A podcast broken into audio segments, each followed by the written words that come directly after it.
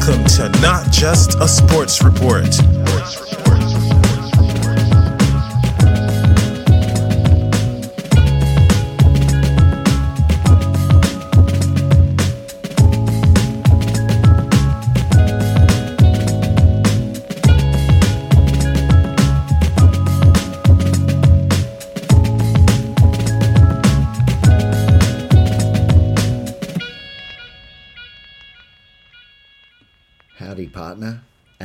Welcome to Not Just a Sports Report. Tonight, I'm going to be jumping in to UFC 277. It is time for my main card preview and predictions. This card taking place from Dallas, Texas. We've got two title fight rematches, and of course, there is the preliminary card, but I've already jumped into that. If you want to listen to my rapid picks for the prelims action, that podcast is already out now. You can follow us on Instagram at Not Just a Sports Report to get a link for that, or of course, just follow us on whatever podcast platform you are listening on.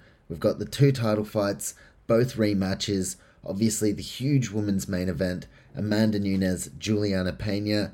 We've got the Kiwi Kai Kara France and the Mexican former champion Brandon Moreno and a colossal heavyweight showdown as well. Five main card fights, and let's not waste any time. This is UFC 277 main card preview and predictions. Now, let's get amongst it.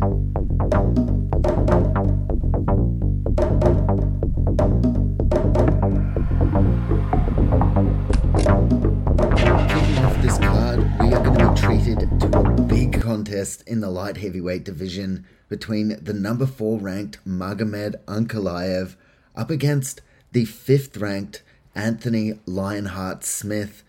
Top 5 contest in a light heavyweight division that is constantly changing, especially this year and going into next. The landscape at 205 is shifting significantly. Light heavyweight, well, this is a contest with plenty of eyes fixated on it.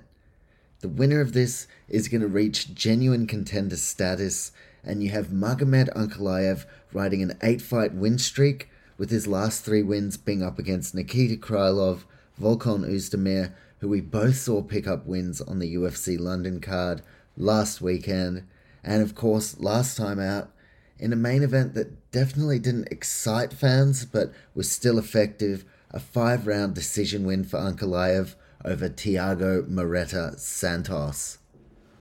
As for Anthony Lionheart Smith, it's been a tough journey, especially on that long road back from the loss in the light heavyweight title fight up against Jon Jones, the greatest light heavyweight of all time. It looked like Anthony Smith, maybe his time was done, but he is riding three consecutive first round finishes into this one. He's back in the top five, and all of a sudden, Anthony Smith once again a contender.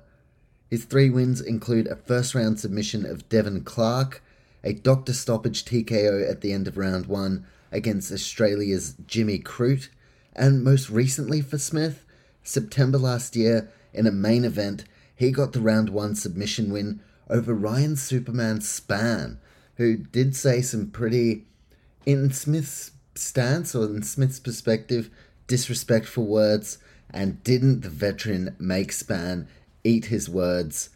I think as well, Ankalaev showed a little bit of disrespect during the press conference, so no doubt Anthony Smith is going to be fired up. The 34 year old, nicknamed Lionheart, an American representing Factory X. Smith is a kickboxer and a Brazilian Jiu Jitsu black belt. He's a fight finisher no matter where the fight goes, and very rarely, if ever, do you see a boring Anthony Smith fight. His UFC record overall stands at 11 and 5, and along the way, Smith has collected six performance of the nights. As I said, this guy very rarely, if ever, in a boring fight. Onto his opponent, Magomed Ankalaev. The 30 year old is from Dagestan in Russia, representing Goret's fight team, and he is a master of sport in combat sambo. Ankalaev, he's being built up as one of these next big contenders, And there are a lot of shifts still to come in this light heavyweight division. Obviously, Anthony Smith, Glover Teixeira, Jan Blachowicz, they are all veterans of the game. So there really is this opportunity for Ankalaev with a win here to become one of the top names of the division. And they could eventually, with a couple more wins, like a win over Anthony Smith and then maybe another over a top contender, and you could bill a big potential fight like Yuri Prochazka and Magomed Ankalaev. Ankalaev has a UFC record standing at 8 and 1. He lost in his debut in the very last second of the fight up against Paul Craig by submission. Not the only guy to have fallen into that Paul Craig trap, but since then, eight straight victories under the UFC banner for Magomed Ankalaev. In my opinion, the winner of this, I think what's next for them, I'd say a fight night main event. Versus, look, Yuri Prochazka, we don't know whether it's going to be Glover Teixeira or Jan Blachowicz, but out of those two, whoever doesn't get the title shot, I think we see a number one contenders fight. So, look, let's just say, for the sake of this, that they go with Glover and Yuri in a rematch, and they do that one then I would like to see Jan Blachowicz versus either Ankalaev or Anthony Smith, whoever wins this, in a number one contender fight. Of course, let's not forget next weekend's main event Jamal Hill taking on Thiago Santos as well. A lot of movement to come within the division's top 10. This fight, though, has a lot of importance and definitely future title shot implications. You have the eight fight streak of Ankalaev versus the three fight streak, but very experienced Anthony Smith. Finish factor in this one, I do think it's high, but both guys are durable. And in Magomed Ankalaev's case, I don't think he's going to be in any particular rush, although he does have some lethal striking. Stylistically, I expect both to be measured on the feet they both possess serious knockout power, so I think there will be kind of that respect of each other's power. And I do think we will see some wrestling with control in this game key. I think this one, control, is going to be a major factor. That's where I can see Ankalaev really having an edge in this one. Although Anthony Smith, he's going to push the pace both on the feet and in the grappling. So that's going to cause Ankalaev to have to adjust his game because his opponents, I don't expect them, the opponents he's had so far, to throw quite what his opponent here in Anthony Smith is going to put forward. I think the odds for this one are ridiculous. I genuinely think Anthony Smith is a really dangerous opponent for Magomed Ankalaev. Speaking of Ankalaev, his overall professional record stands at 17 wins and only that one loss by submission to Paul Craig. Although Anthony Smith, he does possess submission ability, so Un- Ankalaev's going to have to be careful there. No doubt, because Anthony Smith, I think that could be a potential way to victory. And maybe check the odds. That could be a good value bet. Anthony Smith by submission. As for Ankalaev, 17 wins. Sorry. I was reading my notes. 17 wins, with 9 of Ankalaev's 17 wins coming by way of knockout, 7 of those being first round for the Russian, with overall 9 knockout wins and 8 decisions. So, as I said, Ankalaev, a lethal striker, but he's not going to be in a particular rush, I don't expect. Although, we'll see. I think if the fight does get finished, there is a big potential for that to happen within the first five minutes. Looking at Anthony Smith's pro record, that stands at 36 and 16. So 36 16. He definitely has the experience edge over Ankalaev, although Magomed is the younger fighter, so a bit fresher, a little bit more damage that he's still got left on his body clock comparatively to Anthony Smith. But Anthony is a fight finisher. This is where Ankalaev Look, he's been challenged by guys like Nikita Krylov, but I think this is the biggest one yet. Here's a key stat for you Anthony Smith, 34 finishes from 36 career wins. That's huge. 34 finishes from 36 wins for Smith, 20 knockouts, 14 submissions. So he possesses threats no matter where this fight goes.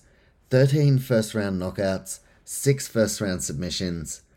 This is going to be a potential fight of the night, I am telling you. As for the losses for Smith, look, a clear way of victory for Ankalaev. 9 of 16 losses for Anthony Smith by knockout. Ankalaev, 9 of 17 wins by knockout. So that could be a very likely option here. Overall losses for Smith 9 knockouts, 4 submissions, and 3 decision losses. In my opinion, I'm excited to witness this main card opener, and I've been tossing back and forth. I think Ankalaev by knockout could be a great value bet, but I'm going to go Ankalaev by decision here, just based on the fact that I do think Anthony Smith is going to test him. I might do like a value bet of Magomed, Magomed Ankalaev by knockout in the first round. But I think if it doesn't happen in the first round, I think this one could be going all the way. So I'm taking Magomed Ankalaev. I'm going to take him by decision, but do consider knockout as well. I just, I like Anthony Smith. I think he'll feel disrespected here, and he's going to want to put his best showing of his career. But Ankalaev, I do think he is at contender status almost. And I think this win can start to solidify him. I'm going to go with decision. Although, as you can tell, knockout definitely on my mind. But to take Magomed Ankalaev over Anthony Smith by decision in this main card opener. Ankalaev by decision. We've got four fights to go, including two title fights. Now it's time to get into our first of two major flyweight contests.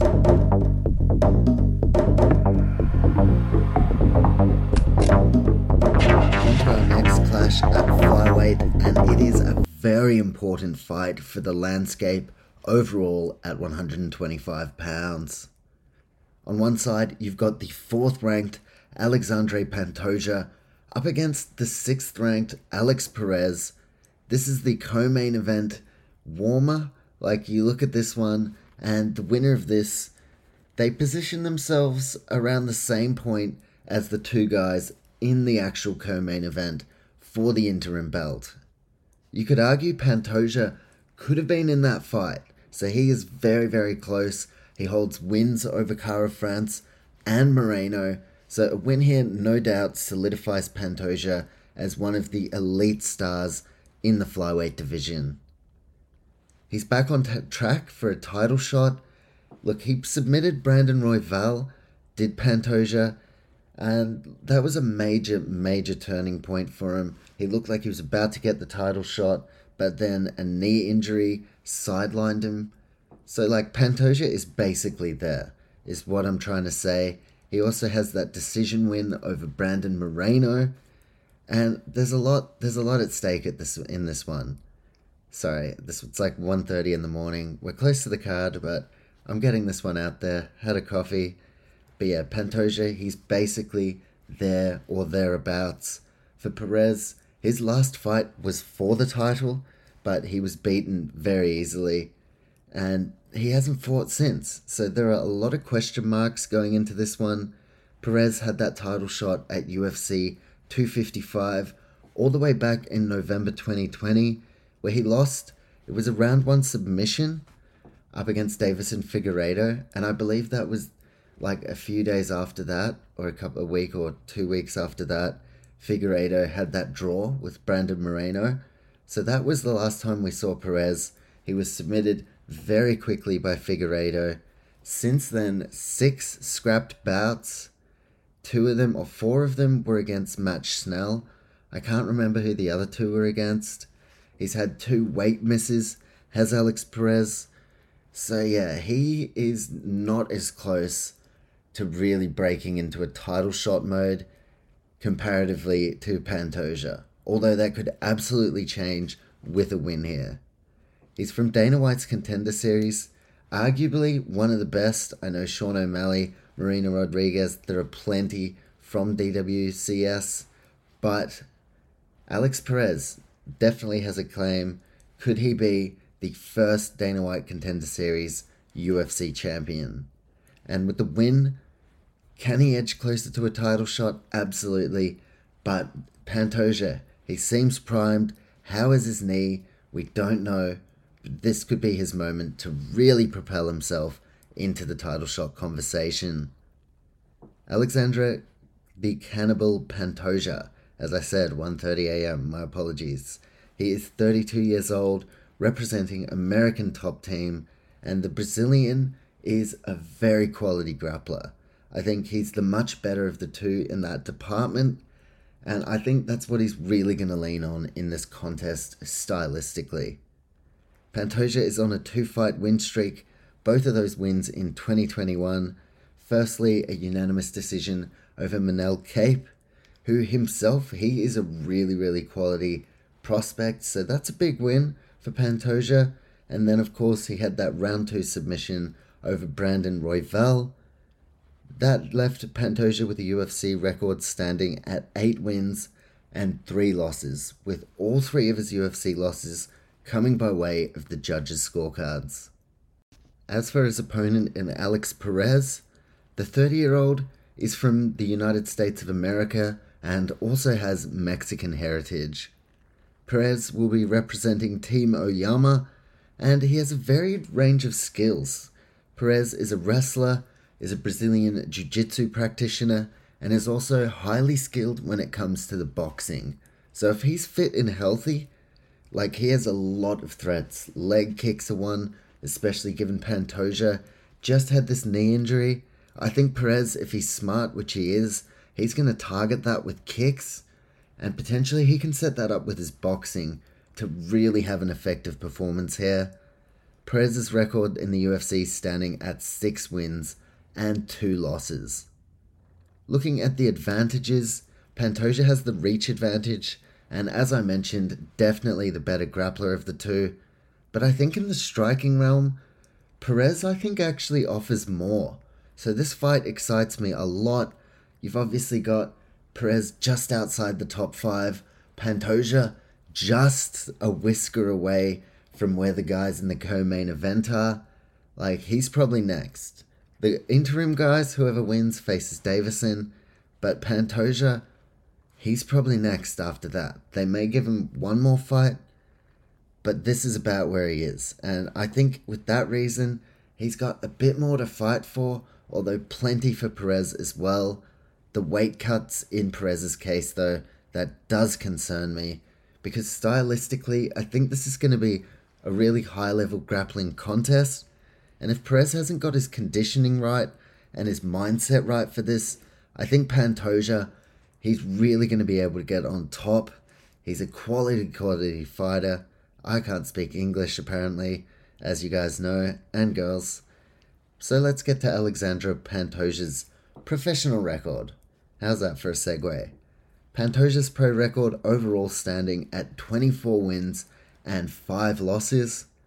And the key statistic for Pantoja, he has never been finished across 29 fights. So nobody's managed to stop him, all 5 of his losses coming by way of decision. Looking at the wins for Pantoja, 17 stoppages from 24 victories, with 8 knockouts, 9 submissions, and he also has 7 decision wins. Looking at Alex Perez and his professional record, very similar to that of Pantoja's, Perez's record standing at 24 wins and 6 losses. The key stat, a little bit more glaring in the case of Perez and his losses, four of his six losses coming by way of submission. That is why this is such a danger matchup for him. Pantoja, his biggest winning method, nine submission wins from his 17 victories. You look at that, or like that's 17 stoppages, sorry. So 24 victories, nine submission wins though. That's that's the key point.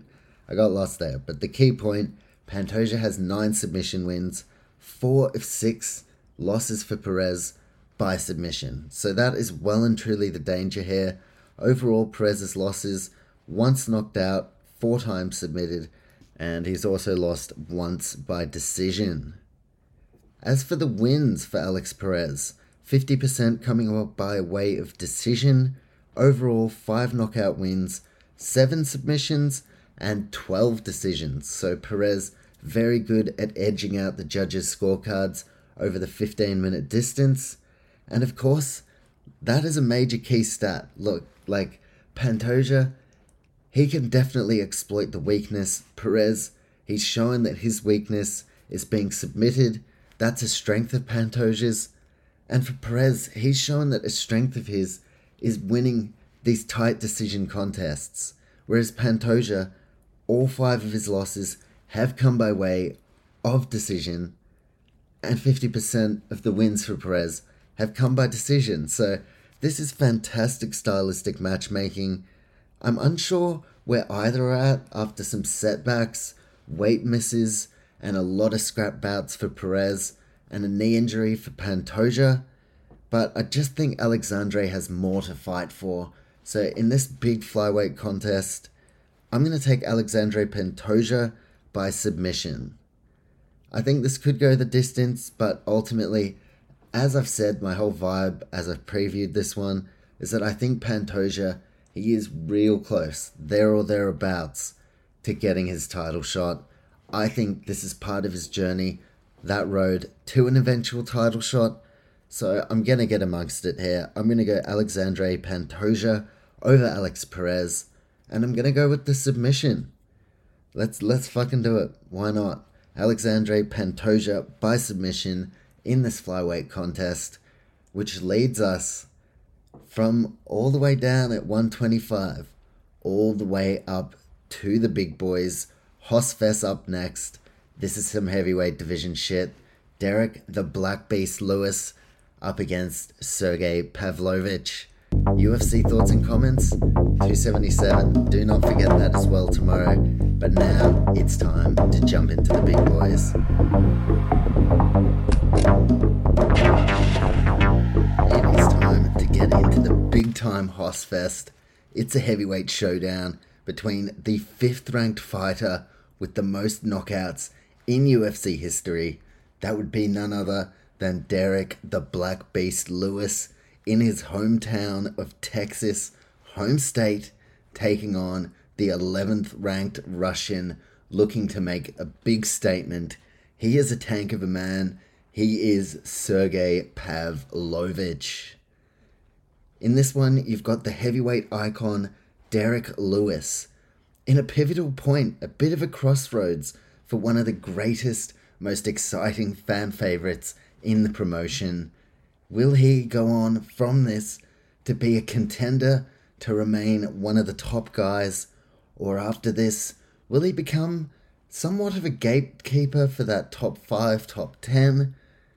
Someone like, I guess, Andrei Arlovsky is kind of that for the top 15. He's that guy just outside the rankings where those mid range to high range heavyweights get their test to see where they're at. And I think that could be if Derek Lewis loses here and wants to stick around, that could potentially be his role. So, a major, major question mark. And for a fan favorite and one of my favorites, really intrigued to see how Derek Lewis goes here. Lois? Lois Griffin. No, Derek Lewis. But for Sergey Pavlovich, no doubt this is the toughest assignment of his career. Derek Lewis, a top 5 heavyweight, most knockouts in UFC history, and one of the baddest dudes in the entire world. At least who fights in a cage, I'll tell you that much. For Derek Lewis, he won his first three fights in the home state of Texas before back to back losses really hurt him, both in his hometown of Houston, up against Ciryl Gane and Tai Tuivasa, both who are facing each other in France very soon. Now we have UFC 277 in Dallas, Texas, and for both men, one mistake could be fatal. This is going to be one hell of a contest. For Pavlovich, is he a contender or at this stage only a pretender? All I know is that this fight is going to end inside the distance. So now let's try and work out who's going to win this one, starting with the profiles. You have Sergey Pavlovich, a 30 year old Russian training at Eagles MMA Moscow. He is a combat sambo specialist with freakish knockout power. Sergey having a UFC record standing at 3 and 1. That one loss coming in his debut, that was in Beijing, China, November 2018, up against Alistair Overeem. At that stage, that was a really big fight, a co main event, and Overeem got the round one TKO. And yeah, he made it look easy. Like Pavlovich, there's definitely vulnerability there. He's not Superman, although he may look it. But since then, Pavlovich has rattled off three straight first round knockouts. The first of those coming against Marcelo Golm, whose record stands at 10 and 3, absolutely starched Marcelo. Then he beat Maurice Greene, the crochet boss, whose record stands at 10 and 7. Not the biggest win, to be honest, although he absolutely starched him. And then most recently for Pavlovich, that was in March in London, getting the round one knockout over Shamil Abdurakhmonov. Abdurakhmonov. Whoops. His record's 20 and 7. So Pavlovich has been building. He's been climbing up the ranks, and he is a devastating fight finisher. Pavlovich has 12 knockout wins. Every single one of those 12 wins, first round knockouts. See, here are some of these times as well. These aren't all of them, but here are some of the times it's taken for Pavlovich to get a knockout victory 20 seconds, 75 seconds, 24 seconds, 59 seconds, 66 seconds. No wonder Dana White sees star qualities in Pavlovich. This guy is an absolute beast, and a first round knockout here would catapult him straight into contender status. Although a few guys in front of him, like Pavlovich, his stocks would rise exponentially, especially given that you've got someone like Aspinall on the shelf for a little while now. I think after this, winner of this should get a fight night main event. I would say either Alexander Volkov or Alexander Romanov. I think that could be really interesting. So, winner of this, let's say it's Sergey Pavlovich. I'd like to see him up against either Romanov or Alexander Volkov. For Pavlovich, I think Volkov, because he hasn't faced him yet. They are both Russians, though, so maybe, like, you know, there is a lot of respect. I guess maybe they'd save that one. Although that could be a really great narrative going into that one. Um, Volkov, Pavlovich could be interesting, or Romanov. Romanov versus Pavlovich. And for Derek Lewis, well, he's already faced and beaten Volkov, so I think Romanov for Derek Lewis. I honestly do. I think that could be an epic contest. But let's not get too speculative. Let's stick with this actual fight. And as I said, one of the big statistics in this one 12 first round knockouts for Sergey Pavlovich. Now we jump onto the profile of the Black Beast, Derek Lewis. 37 years old, fighting out of Houston, Texas, with plenty of home crowd support in Dallas, Texas this weekend.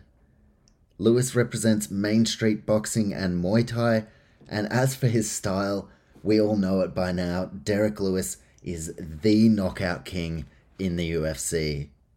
Lewis has a UFC record standing at 17 and 7, and it's been an interesting road to Dallas. He had four straight wins at one point over Blagoy Ivanov. That was a split decision win. Then he backed it up with a unanimous decision over Ilir Latifi. Derek Lewis, he was starting to get momentum, but both of those were decisions. He then got a big finish, round two technical knockout over Alexei Oleinik. But he still he needed that statement. He still hadn't quite had that big win to really cement himself back as a heavyweight title contender. That was until he faced up in a main event against Curtis Blaydes. Derek Lewis secured the fourth straight win, a round two performance of the night knockout over Curtis Blaydes, who he, at the moment, is right in there in terms of heavyweight title contention. Derek Lewis, that was the big statement victory that he was after, and that led him to Houston, Texas an interim title fight, and a chance to potentially go up against Francis Ngannou in a fight, a rematch of a fight that was so underwhelming. But I feel like the second time around, it, it might have been a lot better. We would have never known though, because Derek Lewis lost in that one, a round three technical knockout loss to Ciryl Gane, who at that stage was undefeated. Then Derrick Lewis rebounded though, a pretty easy round one knockout over Chris Daukaus to finish out the year.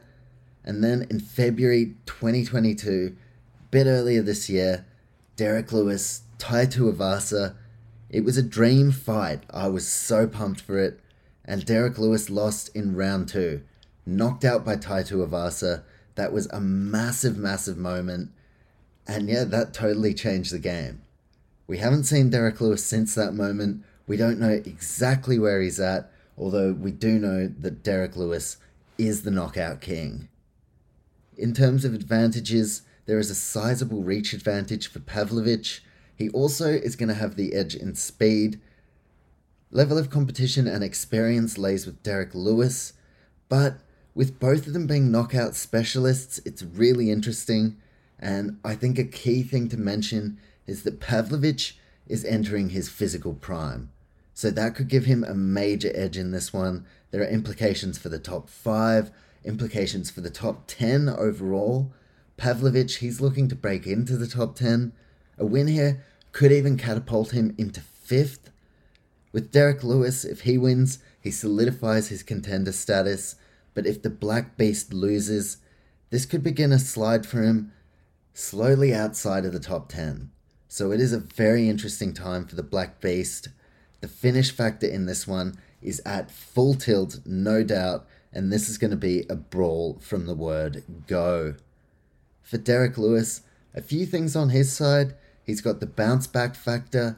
Coming off a loss, he will be fired up. The crowd are going to be behind him, and he is an absolute fan favorite. So, look, this is a major, major chance to make some money on a value bet. Derrick Lewis to get the win here could definitely be on.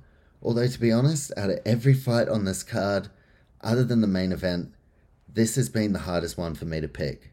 So, still at this point, I'm trying to work out exactly where I'm going to go, but it is almost time for me to make my pick. So, got to get the brain juices flowing, little bit to go, and then I'm going to make my official prediction.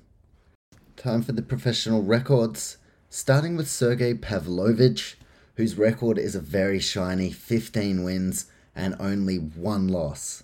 That one loss, as I mentioned, a knockout up against Alistair Overeem.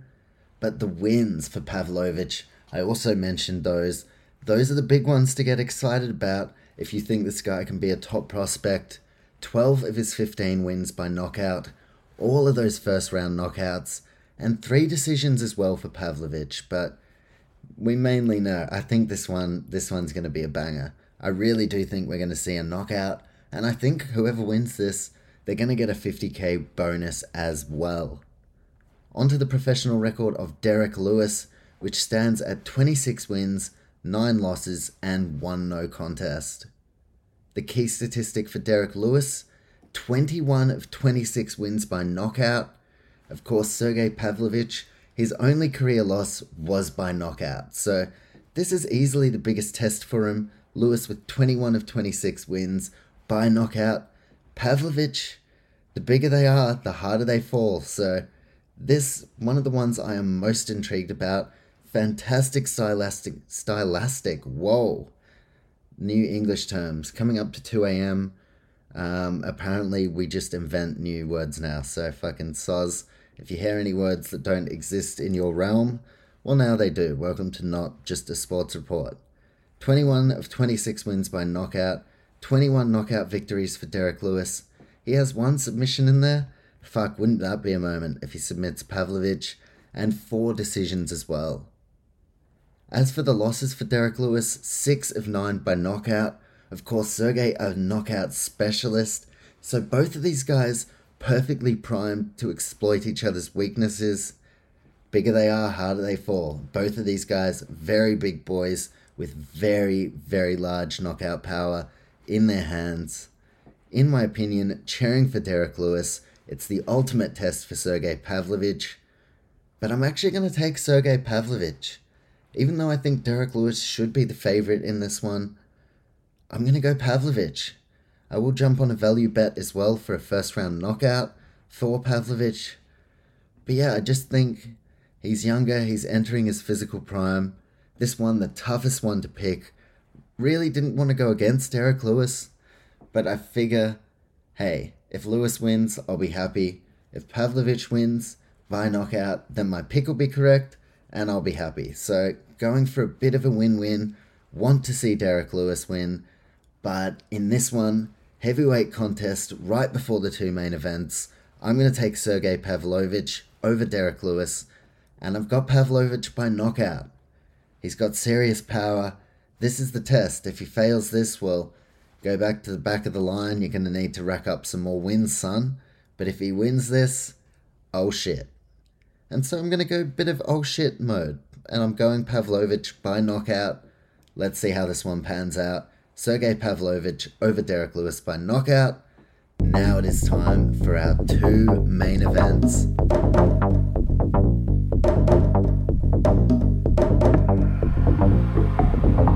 It is now time to jump into our co-main event, that being for the interim flyweight championship, with the winner set to face the real champion, Deiveson Figueiredo. On one side, you've got the former champ, the assassin baby, Brandon Moreno, first ranked in the division, taking on the second ranked New Zealand Kiwi, Kai Don't Blink Kara France, who is in the best form of his career. These two have met before as well. This is a rematch, and both have grown a lot since the first meeting. Although, if we cast our minds back, Brandon Moreno was the better man the first time they met, getting it done by unanimous decision. Top two guys in the division, interim title on the line, winner gets the champion. There is so much to fight for in this one. Now, the first time they met was only three rounds. This time around, it is a five rounder, potentially 25 minutes to decide a winner, and this time around, the interim title is at stake. For Kai of France, he's got himself going since that Moreno loss.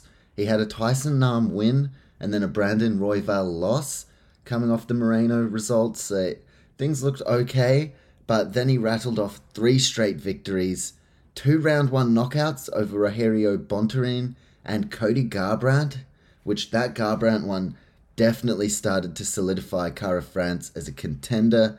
And then in March this year, Kara France stamped his authority, officially announced himself as a contender with a decision win over Askar Askarov. Now Kai believes his time is now. He is so fired up for this showing, and he couldn't be in better form. As for Moreno, He's departed Entram Gym and he is now linking up with a new camp, that being Glory MMA and Fitness under James Krause. They'll be working on some new things. I'm interested in that partnership and I think overall it's a good move. So keen to see what changes, if any, we see from Moreno. And we know the winner of this faces Figueiredo for the title. This fight is going to set up an even bigger fight no matter who gets the victory here. You've also got the Ultimate Fighter link. Both of them were on the Tournament of Champions season in 2016, which was eventually won by none other than Tim Elliott. For Moreno, he lost in the round of 16 to Alexandre Pantoja by submission. Two losses to Pantoja. So, look, there's already the storyline there as my phone goes off. Whoops a daisy. Uh, but there's already the storyline there. Pantoja with two wins over Moreno and Alexandre, he is not to be forgotten in this whole equation. As for Kai Kara France, in the Tournament of Champions, he advanced past the round of 16 with a first round knockout over Terence Mitchell before falling in the quarterfinals to that very same man that beat Moreno, Alexandre Pantoja. That was a unanimous decision loss. So Pantoja has every right with a win to put himself right up there in title contention. And for Kai Kara France, well, he's blossoming under the tutelage of Eugene Bareman. There's obviously, of course, the Israel Adesanya connection as well. Training at City Kickboxing with a link to Tiger Muay Thai as well. For Kai France, it was five wins in a row that catapulted Kai into the UFC, and he had three wins to start his UFC career leading up to that Brandon Moreno loss.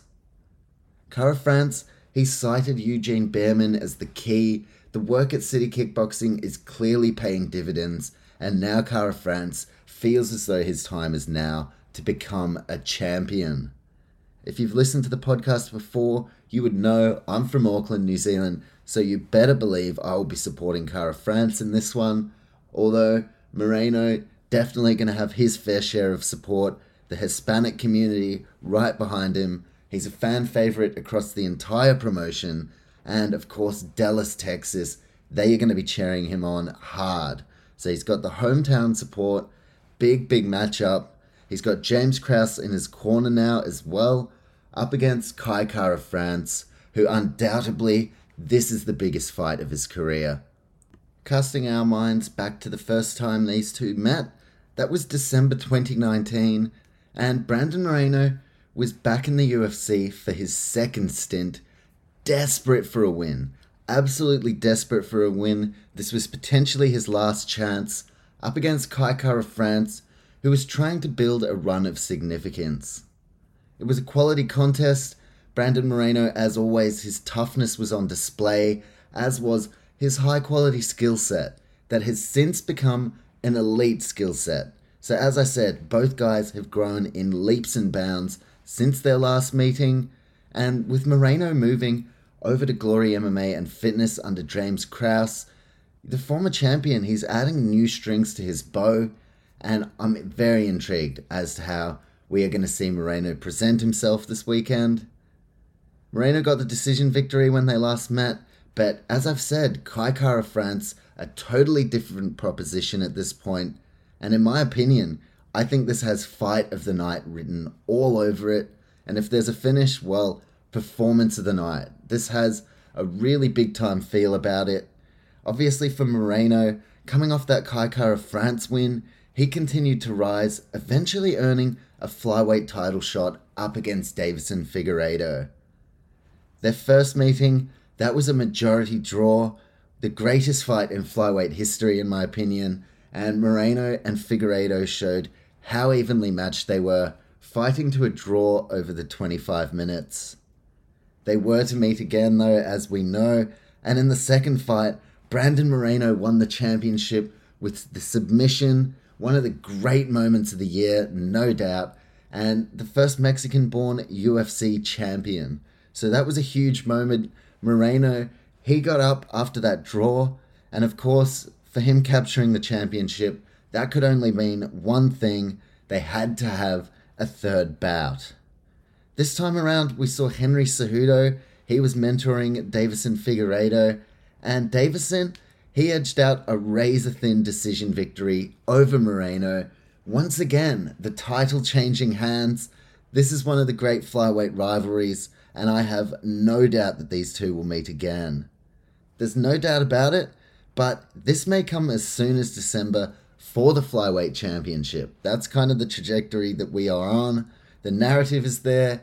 Now it's time to see where the cards fall. For Figueiredo, he was outraged by the interim title decision, pretty pissed off that, you know, he wasn't involved in the next title fight. And to be fair, Deiveson is the rightful champion, so the winner of this, no doubt up next, Deiveson is waiting in the wings. For Moreno, that would be the fourth meeting and putting a stamp on the greatest rivalry in flyweight history. And for Kara France, well, he would present a really fresh matchup for Figueiredo, and that would be a seriously exciting contest. Back to this fight though, and Moreno is a very skilled opponent that Kara France is going to have to be super careful of, with Moreno being well versed in every area of the fight. He's got unorthodox striking, an elite jiu jitsu game, a mental toughness that is very hard to rival, and supreme cardio as well. So you could call Brandon Moreno the total package, but he's got to put it together in this fight. I do expect him to present the best version of himself, though, the bounce back factor at an all time high for Brandon Moreno, but he's got to be careful. You cannot make any mistakes around don't blink Kai Kara France. He doesn't have that nickname for no reason, and he can knock anyone out in the blink of an eye. It's going to be a tough ask, though. As I mentioned, Brandon Moreno, he has that Mexican toughness that's just otherworldly.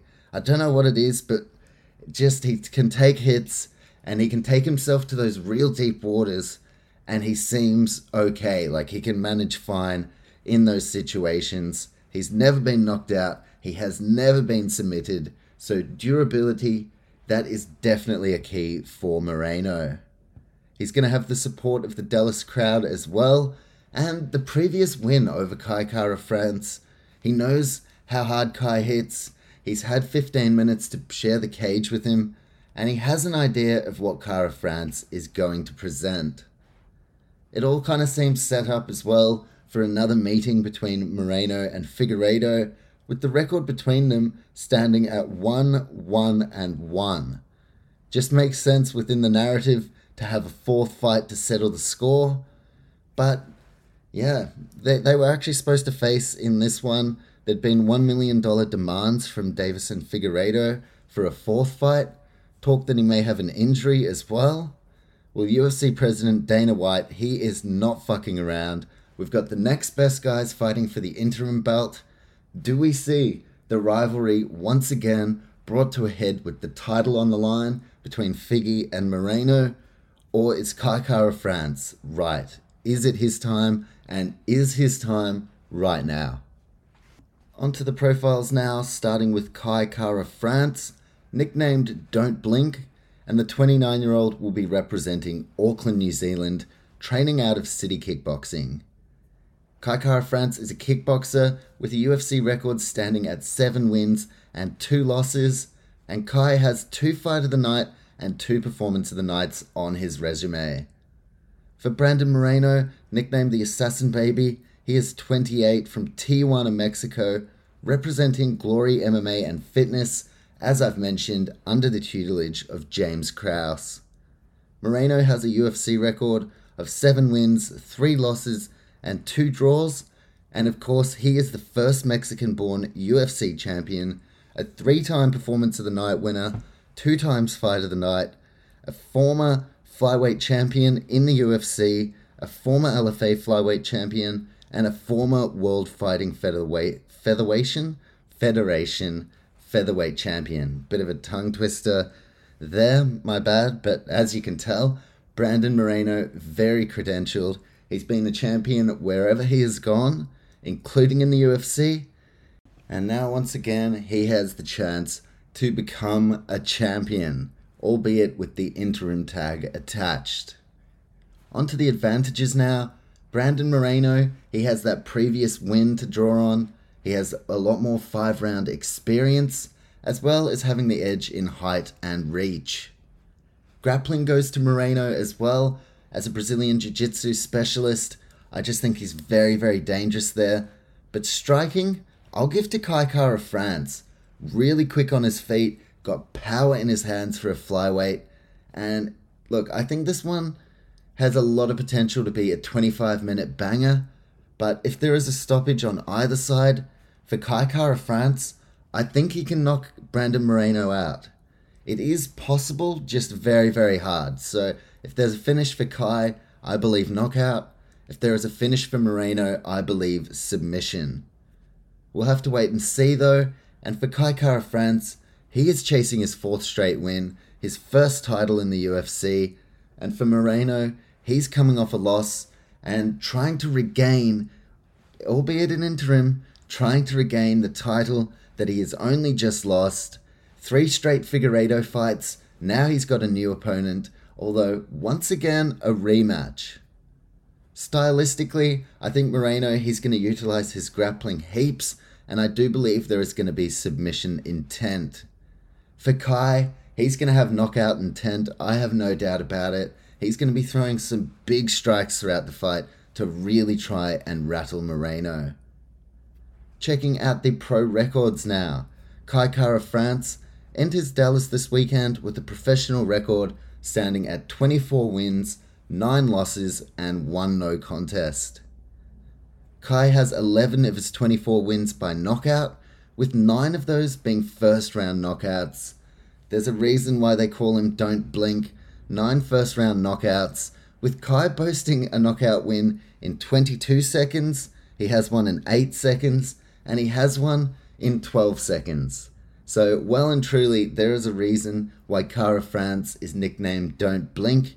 11 of 24 wins by knockout, 9 of those being in the first round, with Kai's overall wins standing at 11 knockouts, 3 submissions, and 10 decisions. As for the losses, two knockout losses for Kai, three submissions, and four decisions, including that one to Moreno. And as for his UFC losses, he only has two of them a submission to Brandon Royval and that decision against Moreno. Speaking of Moreno, he enters Dallas this weekend with a professional record standing at 19 wins, 6 losses, and 2 draws. Moreno's key stat 11 of 19 wins by submission.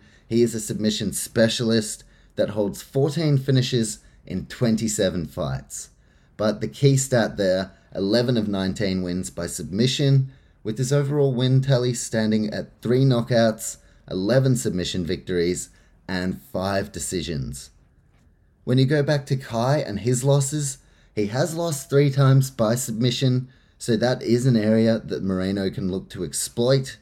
And in my opinion, I'm a huge fan of both. If Moreno wasn't fighting a Kiwi, then I'd be supporting him here. But he's fighting a guy from Auckland, New Zealand. I've got to go with my man here, Kai Kara France. This one, very, very tricky one. I actually think Moreno is a huge threat and deserved favourite. But Kai Kara France, he's going to need that energy. He's going to need all the support he can get to combat that crowd and, of course, the Hispanic community. So I'm going to throw my little bit of support behind him. I'm taking Kai Kara France in this one to be crowned the interim champion. And yeah, I'm going to go by decision. I think Brandon Moreno is so damn tough. It's going to be very hard, very hard to put him down. Toughest opponent of Kai Kara France's career. So I'm going to go decision.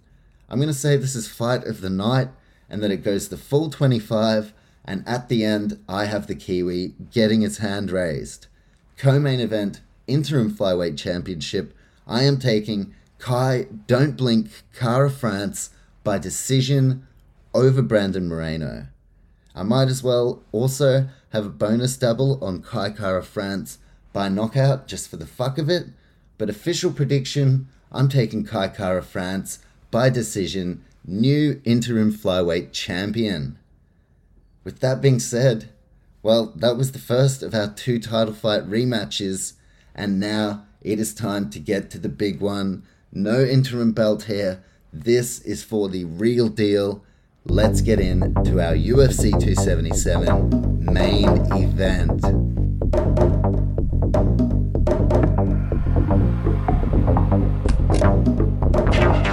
Alright, let's now jump into it. UFC 277, our main event of the evening. A women's bantamweight championship fight between the defending champion, the Venezuelan vixen, Juliana Pena, and the former champion, the GOAT, the current UFC featherweight champion, Amanda Nunes, aka the Lioness. This is a grudge match. They are meeting for a second time. You've got Juliana Pena, who she's carrying herself like a champion. I didn't think she was going to win, but since she's actually got that belt, she seems like a natural born champ. She's got confidence on her side, and Pena carries the mental edge into this one. As for Nunes, she is as motivated as she has ever been, and when you look at the rap sheet of Amanda Nunes, it is seriously impressive You've got a round one technical knockout over Germaine de Randamie, who she's beaten twice, once at bantamweight and once was a featherweight title defense. Then she had a round one TKO over Shayna Baszler, round one submission Sara McMann, two decision wins over Valentina Shevchenko. Nunes has a round one submission of Miesha Tate, former UFC Women's Bantamweight champion. She has a 46 second TKO over Ronda Rousey, another former champion. Nunes is the only fighter in UFC history in MMA history to knock out Raquel Pennington. She knocked out Cris Cyborg, one of the greatest to ever do it, and still a champion in the featherweight division for Bellator right now. Nunes knocked her out in 51 seconds, and she also knocked out another former champion in the first round, Holly Holm. She had a unanimous decision win over Felicia Spencer to retain her featherweight title, and of course, a round one submission over Megan Anderson. Nunes, she built up this untouchable aura, but every step of the way, Juliana Pena was there and she was not phased. That is what makes this such a hype contest. And let's cast our mind back to the first time they were supposed to meet. And going into that one, the rumors swirling. Kayla Harrison, were the UFC going to make a play? It was kind of like Pena was being overlooked in this title fight, but I wasn't overlooking her. I did go against her, but I did think she was going to put up one hell of a showing. This rivalry has been building since UFC 200, six years in the making, and yeah, leading up to that first fight, there was plenty of animosity. That remains the case the second time around. And some of the big news Amanda Nunes changing camps. She's left American top team, although it does seem amicably, and she is starting her own joint up. She claims that she had a knee injury in the last fight as well, and that she is 100% now. So it seems like we're going to get the best version of Nunes. Same goes for Pena. This has a real genuine main event feel about it. The first time around, they were in a co main event slot. That was back at UFC 269 in December last year. Their first meeting in Las Vegas, Nevada, saw Pena fight fire with fire. And look, we all know Nunes in that first five minutes, she is a major threat. That is where she's won the majority of her fights. And Pena knew that, and she had full confidence in her abilities to really diffuse that, which is what she did. And look, Nunes had her moments, but going into round two, Pena, she just seemed so set on what she needed to do. She began to unload on her feet, and you could see Amanda Nunes, she was tired, she was retreating. Pena then gets Nunes to the mat, wraps a hold of Amanda's neck, and Nunes taps just like that. No hesitation, the tap out immediately. Clearly, something was a little bit off there, but that, the greatest moment in women's MMA history, potentially, and one of the greatest UFC upsets of all time. Pena, the new champion, setting the scene for what is the greatest women's UFC fight in history.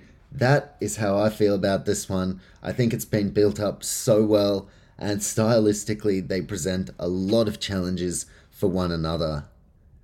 Is this now the era of Juliana Pena? She's got her daughter as motivation. She seems like a natural fit as a champion, and she has so much confidence exuding from her that she can beat Nunes again. For Amanda, was it an off night? Potentially, is she done? Is she closer to the end? We don't know exactly where she's at, but what I do know is that 135 is the toughest women's division. This, the main event, and the pinnacle of women's bantamweight. For Nunes, I really felt last time as though she underestimated and really downplayed Juliana Pena, and it's very much the same this time around. Although the champion in the Venezuelan Vixen, she is not phased at all. I'm expecting the best version of both of these fighters. And of course, they've been coaches on this past season of The Ultimate Fighter, which to be honest, I watched the last season. I haven't really kept up to date with this one. One or two I watched were kind of boring. Um, but Pena is a former winner of The Ultimate Fighter. She's look, she's got three fighters in the final as well. Nunes only has one. So again, another edge for Juliana Pena, who we absolutely know she's up for this. And for both ladies, this is the biggest challenge of their careers. Let's get on to the profiles, starting with Amanda Nunes, who is the current UFC Women's Featherweight Champion and the former UFC Women's Bantamweight Champion. Nunes is 34, nicknamed the Lioness, And of course, she has those new gym ambitions. No longer at American Top Team, she is now running the show herself. And Nunes is a boxer, a Brazilian Jiu Jitsu black belt, and she also has a brown belt in Judo. Nunes has a UFC record standing at 14 wins and 2 losses, with those losses coming to Juliana Pena and Cat Zingano. On to the champion now. Wow, have I become a huge fan? I was already a fan, but like the way she has transformed herself into this absolute superstar once given the chance that she'd been asking for for a long time. Like she seems like she's always been ready for this. That is the champion, the Venezuelan vixen, Juliana Pena, 32 years old, fighting out of Chicago, Illinois, with Veil Flow or Valley Flow.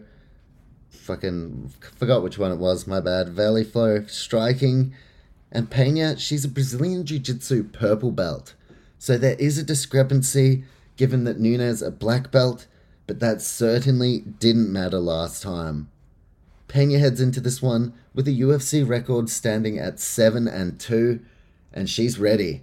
She's ready to solidify her legacy inside the UFC and look forward to what's next after beating potentially the greatest female fighter of all time, not once, but twice. That is what is at stake here, folks. Leaning into the advantages now, confidence, as I keep saying, Juliana Pena, she is exuding confidence. Although, if you want to look at track record, shut up, phone. Track record, Nunes for sure. She's absolutely built up a highly impressive resume. Is she motivated? Is she fit? Well, if she is, I believe striking and grappling, she is the better of the two. So, which Amanda Nunes are we going to get? Anticipation for this one at an all time high. I cannot wait. And there's only a couple of things to do before I jump in to my main event prediction. So, let's get in now to the professional records. Amanda Nunes, pro record 21 wins, 5 losses.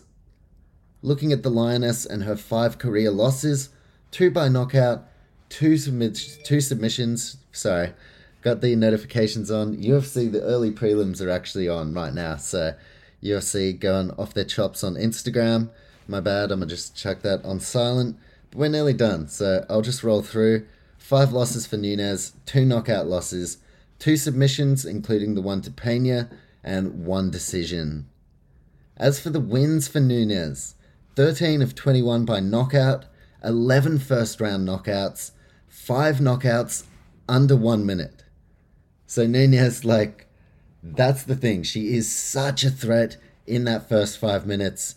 She also has 4 first round submissions, totaling 15 first round finishes from 21 victories. Overall, Nunes has 13 knockouts, 4 submissions, and 4 decisions, but that's the stat 15 first round finishes. Nunes, you got to be very careful if you're Juliana Pena, which she was last time, and that led to getting the victory.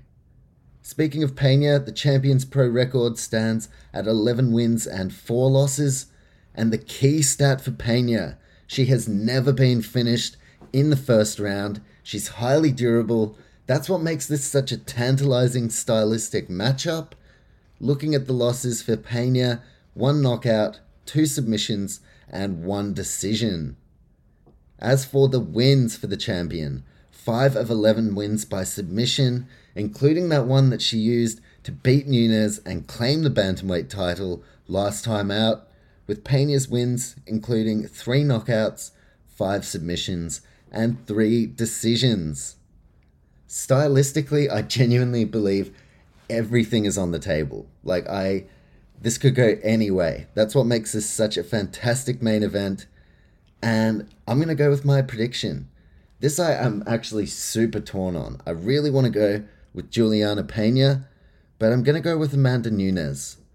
Just based on her track record, I think if she's fit and if she's motivated, I think Nunes wins this. But wow, I just can't wait to sit down and find out. So, with that being said, I'm just going to pump out this prediction. The early prelims are already on, so I'm keen to get right amongst this card. And of course, thoughts and comments. UFC 277, From the prelims, I'll be giving some thoughts and comments on all of the action, and then full live reactions on the podcast to the main card for UFC 277. So that will actually drop about an hour or two after the card is finished. Really excited about that. But now let's get to my main event prediction Amanda Nunes by knockout. I was thinking submission, uh, but I do think Nunes, if she's motivated, if she's fit, I think she gets it done here. But look, this one, sometimes it's not about the pick so much, it's about the fight itself. And no matter which way this goes, I am just so damn keen to sit down and watch this one. So that's my prediction. Amanda Nunes by knockout to go back to double champ status, but very, very interested. And I think I'm going to be cheering on Juliana Pena if I'm honest, but taking Nunes over Pena by knockout. Those are my picks for UFC 277, both the prelims and, of course, the main card. Let's see how it goes now. Thoughts and comments. I'll be back for that, giving my live reactions to the full card. And of course, best way to keep up to date with that Follow us on Instagram at Not Just a Sports Report. And you can also follow us on whatever podcast platform you are listening on. You'll be able to see as soon as UFC 277 Thoughts and Comments drops. That's it from me though. Until then, UFC Thoughts and Comments. I've given you all my picks. Hopefully, it's a good weekend. And until Thoughts and Comments, take care of yourself and, of course, enjoy the fights.